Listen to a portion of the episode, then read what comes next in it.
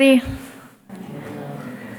Uh, today I'll be reading from John 12, um, verses 12 to 26. The next day, the large crowd that had come to the feast heard that Jesus was coming to Jerusalem. So they took the branches of palm trees and went out to meet him, crying out, Hosanna! Blessed he is he who comes in the name of the Lord, even the King of Israel. And Jesus found a young donkey and sat on it, just as it is written Fear not, daughter of Zion. Behold, your king is coming, sitting on a donkey's colt. His di- disciples did not understand these things at first, but when Jesus was glorified, then they remembered that these things had been written about him and had been done to him. The crowd that had been with him when he called Lazarus out of the tomb and raised him from the dead continued to bear witness. The reason why the crowd went to meet him was that they had heard he had done a sign. So the Pharisees said to one another, You see that you are gaining nothing. Look, the world has gone after him. Now, among those who went up to worship at the feast were some Greeks. So these came to Philip, who was from Bethsaida in Galilee, and asked him, Sir, we wish to see Jesus. Philip went and told Andrew. Andrew and Philip went and told Jesus. And Jesus answered them, The hour has come for the Son of Man to be glorified. Truly, truly, I say to you, unless a grain of wheat falls into the earth and dies, it remains alone. But if it dies, it bears much fruit. Whoever loves his life loses it, and whoever hates his life in this world will keep it for eternal life. If anyone serves me, he must follow me, and where I am, there will my, my servant be also. If anyone serves me, the Father will honor him. This is the word of the Lord.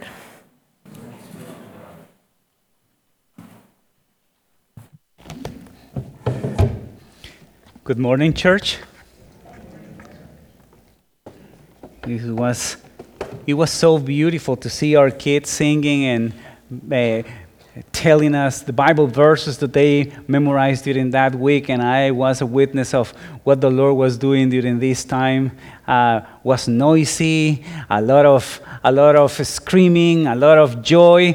Uh, but it's worth it that uh, we use this space to bring the gospel to our kids. So let's start this morning with a word of prayer. Amen. Heavenly Father, this is your word. You gave it for our edification. You gave it for our correction. You gave it for our training in righteousness. You gave it so that we can understand the way of salvation, which is through faith in Jesus Christ. By your Spirit, make your word do all these things for us. In Jesus' name we pray. Amen. Amen. Imagine you are sitting in a theater, eagerly awaiting to start of an epic movie, an adventure movie, maybe Mission Impossible 11. The lights dim and the screen comes to life, and the story begins with a mysterious phrase, whisper by the main character the hour. The hour. You are hooked, hooked and curious about its meaning, but the movie keeps you guessing until the very end. Imagine that. In the Gospel of John, Jesus frequently uses the phrase the hour or is or it is used in reference to him. The first time Jesus used this phrase was at the wedding in Cana when he told his mother Mary, "Woman, woman, da, what does this have to do with me? My hour has not yet come." You remember what happened there, right? Mary was asking Jesus to transform or to convert the water into wine, and Jesus told her, Woman, my hour has not yet come. However, it's clear that Jesus is not referring to a literal 60 minute period. So, what does the hour mean in this context? And to answer this question, let, let's examine some other examples of Jesus using this same phrase. In John 7 4, Jesus' brother urged him to go to Jerusalem to gain fame and glory at the Feast of Tabernacles after feeding 5,000 people. But Jesus replied, My time, my hour has not yet come. Later, when the religious leaders attempt to arrest Jesus, in John chapter 7, verse 30, he John explains us that no one laid hands on him because his hour has not yet come. And finally, when the religious leaders wanted to seize Jesus after he forgave the woman caught in adultery, John chapter 8, verse 20 states that no one again arrest him because his hour has had not yet come. However, however, in John chapter 12, verse 23, the, the scripture, the passage we just read, Jesus told his followers, The hour, the hour has come for the Son of Man to be glorified. So, why is Jesus using this term now? in the present tense? Well, a Bible commentator explains it this way The hour is the designated time, the season in which the Lord Jesus entered the valley of most intense suffering, followed by just and by the just and promised reward the resurrection, the ascension, and the coronation in heaven. In the Gospel of John, Jesus' hour is the time of his crucifixion, his resurrection, and his ascension to heaven to be crowned King of kings and Lord of lords. So, understanding this, let us examine our passage for today. Before the triumphal entry, Jesus performed a miraculous sign that deeply impacted the people. In John 11 and chapter and the beginning of chapter 12, if you remember last week, we see Jesus raising Lazarus from the dead. And that was an extraordinary display of Jesus' power. But this event created an immense buzz, buzz among the people and the news of Lazarus' resurrection spread like a wildfire. Many had witnessed or heard about this miracle, and it inflamed the people's heart. So, excitement and anticipation filled the city of Jerusalem as the news spread, and pilgrims from different parts of, of, of the region flocked to celebrate the Passover festivity, an important Jewish celebration. So the crowd eagerly awaited the arrival of Jesus to Jerusalem. The miracle worker who had brought Lazarus back to life is coming to town. Imagine the famous guy who raised Lazarus is coming to Halifax. And he's going to be in the Highway 101. He's going to cross in exit zero to Joseph Howe. So, what you will be doing, eh? Imagine that. And the people knew that Jesus was not an ordinary man. John chapter 12, verse 18 says that the reason why the crowd went to meet him was that they heard he has done this sign. The reason why everybody, everybody was so expectant was because they knew that Jesus raised Lazarus from the dead.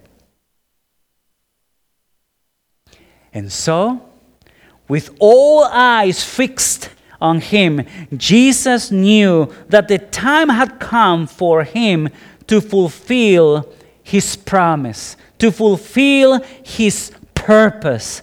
The hour has come.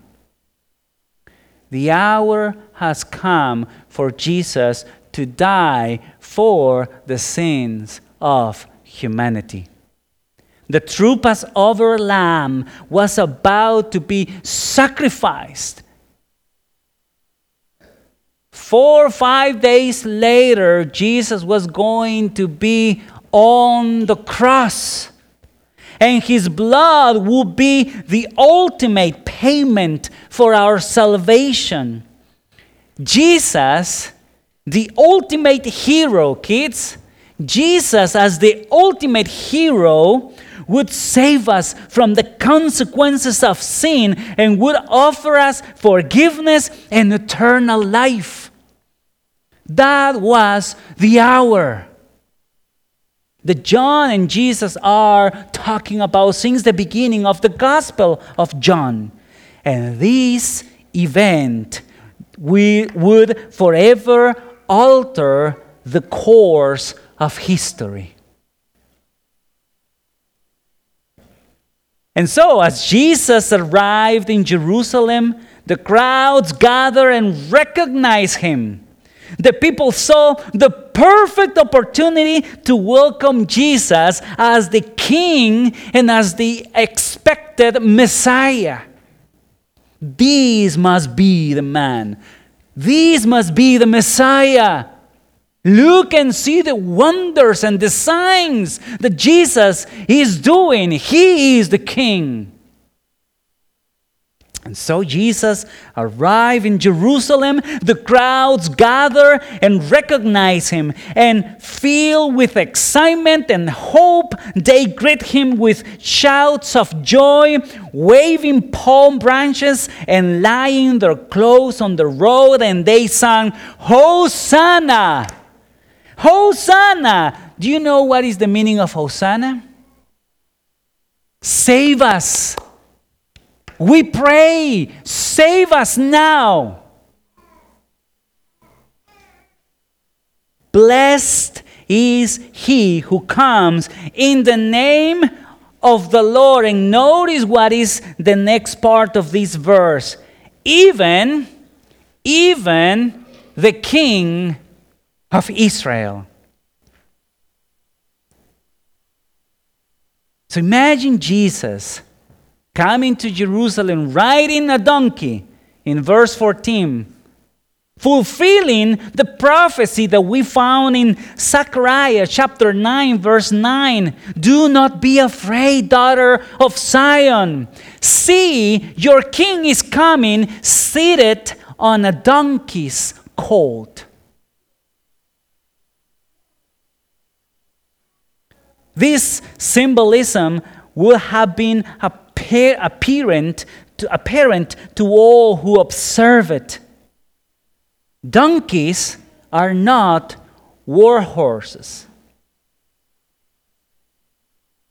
It was very humbling. Imagine Jesus on a donkey with, with his knees trying not to reach the floor, the, the, the soil where he was, the road where he was walking, where the donkey was walking.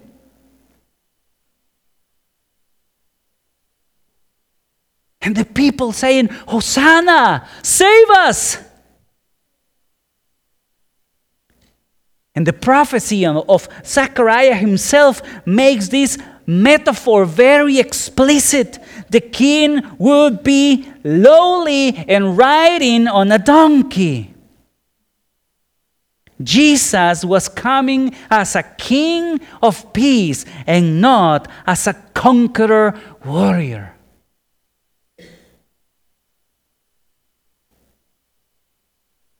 But even though he was not demanding worship, people were, were screaming, were rejoicing. The disciples were uh, full of excitement. I can imagine his family, Jesus' brother, saying, He is the king.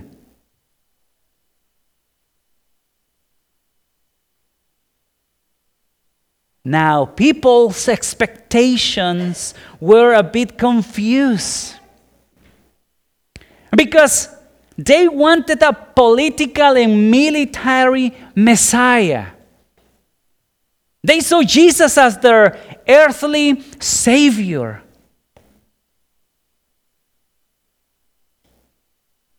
Save us, we pray. However, their understanding was limited to an earthly, earthly perspective.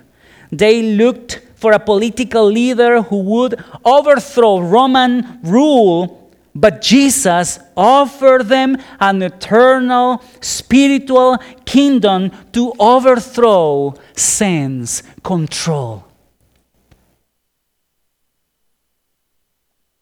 Have you ever considered how many times Jesus surpassed people's expectations? For instance, for instance, when a paralytic came for, for healing to Jesus, Jesus not only healed him, but also forgave his sins. Similarly, when the disciples were out fishing one day, the unexpectedly Jesus found them and presented himself to them as their Lord and Savior. And when a widow was grieving over the loss of her son, Jesus brought him back to life. He was exceedingly surpassing people's expectations. And when the disciples saw that there was enough food to feed the crowd, Jesus used a small meal to miraculously, miraculously feed thousands with leftovers to spare, exceeding expectations. Jesus consistently goes above and beyond what we may expect, providing us with more than we thought possible. This is the Savior. This is the King that God was providing for all of us. But notice in our scripture reading, the disciples did not fully comprehend the profound significance of the hour. In verse 16, John explains his disciples. Read with me in verse 16. It says, His disciples did not understand these things at first. But when Jesus was glorified, then they remember that these things had been written about him and had been done to him. Even the disciples were still grappling with the depth of Jesus' identity and the meaning behind his declaration that the hour had come. And in the midst of this enthusiastic crowd, some Greeks, probably these Greeks, were Gentiles converted to Judaism. Some Greeks had come to worship, to pass over, and they approached Philip and said in verse 21 Sir, Philip, you have a Greek name. Philip is a Greek name. They were very smart. Let's find someone with a Greek name and we are going to ask him to present us Jesus. Sir, we wished to see Jesus. This phrase mean this phrase meant that they were interested in having a formal conversation with Jesus in order to become his disciples. Their desire was not merely to satisfy their curiosity about meeting a renowned figure or a superstar, but to establish a profound teacher disciple relationship with Jesus. They were asking to Philip, we need to talk to this man. We want to become his disciples. And no wonder in verse 19 we read that the Pharisees and the, and the, and the le- religious leaders were so worried that, that at the end of that verse it says, we need, we need to do something. The Jews are saying Hosanna to this man. And now the Greeks are coming to this man as well. The whole world has gone after him. Something is happening here. And it was then that Jesus told in verses 23 and 24. Read it with me. Notice what he's saying Jesus to his disciples, to the followers, and to the Greek that were in the crowd. Verse 23 and 24. And Jesus answered them The hour has come for the Son of Man to be glorified. Truly, truly, I say to you, unless a grain of wheat falls into the earth and dies, it remains alone. But if it dies, it bears much fruit.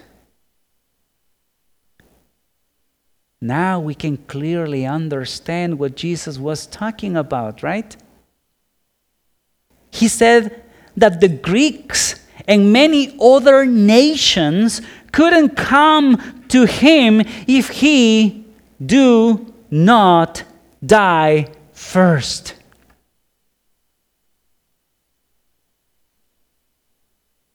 A Bible commentator says there is only one way by which we may see Jesus. There is only one way that we may know Jesus follow Jesus and to become a disciple, a disciple of Jesus. And the only way is through the hour.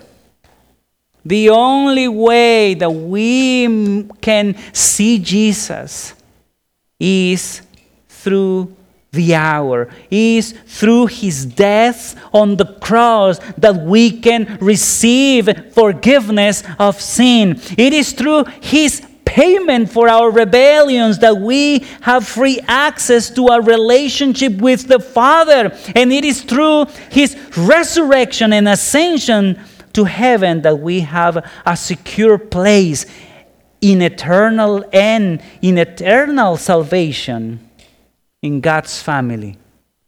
It's only through the cross. John chapter 2, 1, verse 12 says, To all those who believe in Jesus, he gave the right to become children of God. Just as the grain of wheat must fall into the earth and die to produce a bountiful harvest, Jesus' death and resurrection brought much fruit.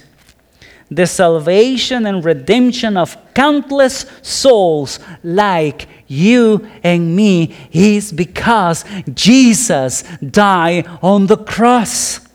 Because of this, in the family of God, there is no more difference between race and nationality, social status or education, male or female. We all are one in Jesus Christ, but started because the grain go into the soil and die, and after that brought much fruit.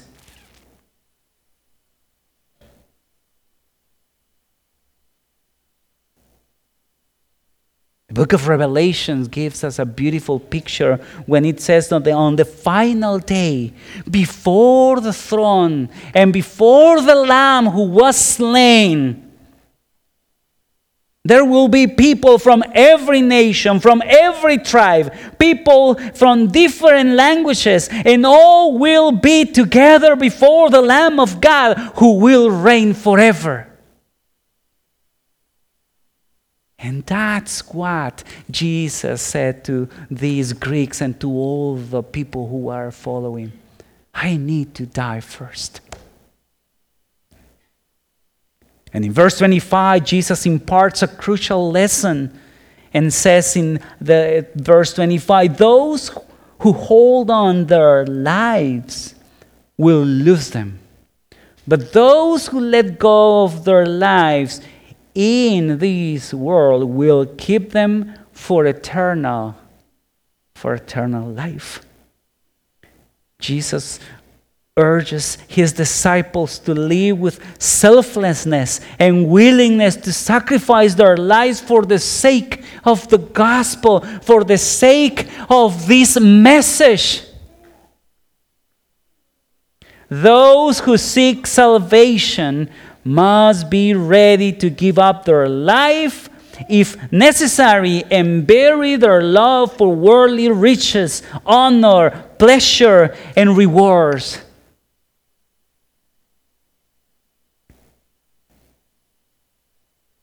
In our verse that we just read this morning, closes saying in verse 26 If anyone serves me, he must follow me.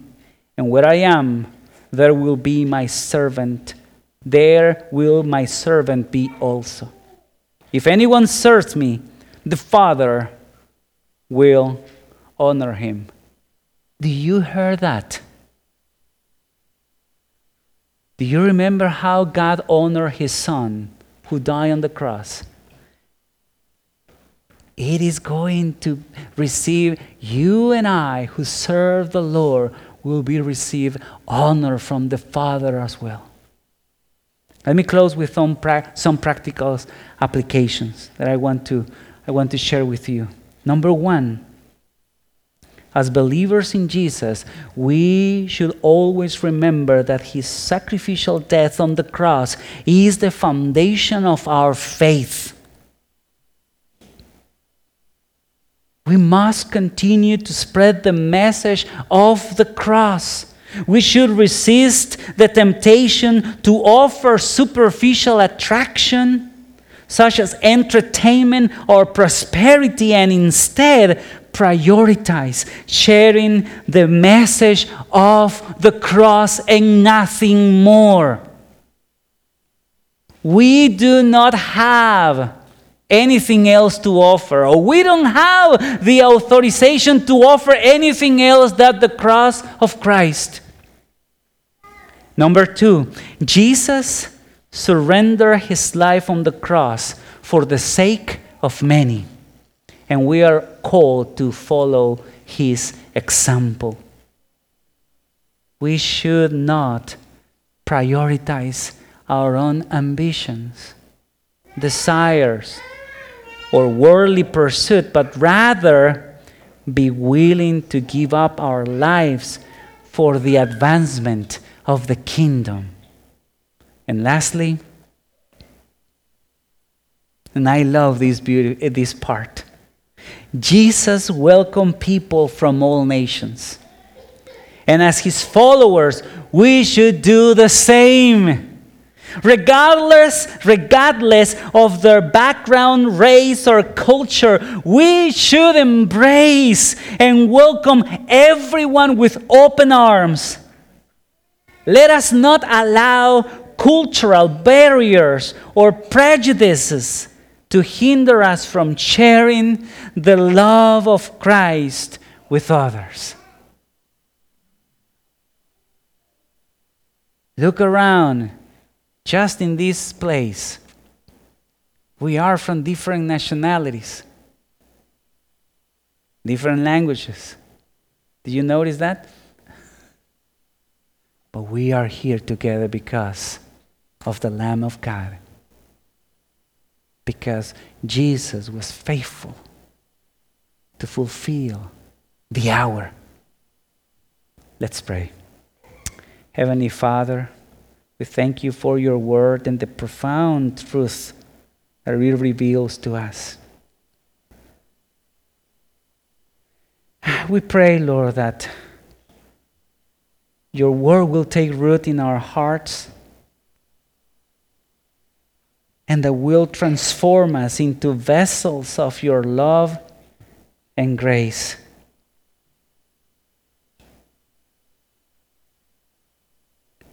Help us, Lord, to sing together to you, to shout praises to you, recognizing the wonderful world of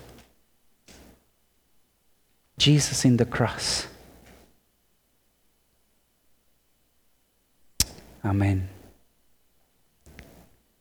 Let us stand and let's sing together this very well known song that says, Shout to the Lord, all the earth.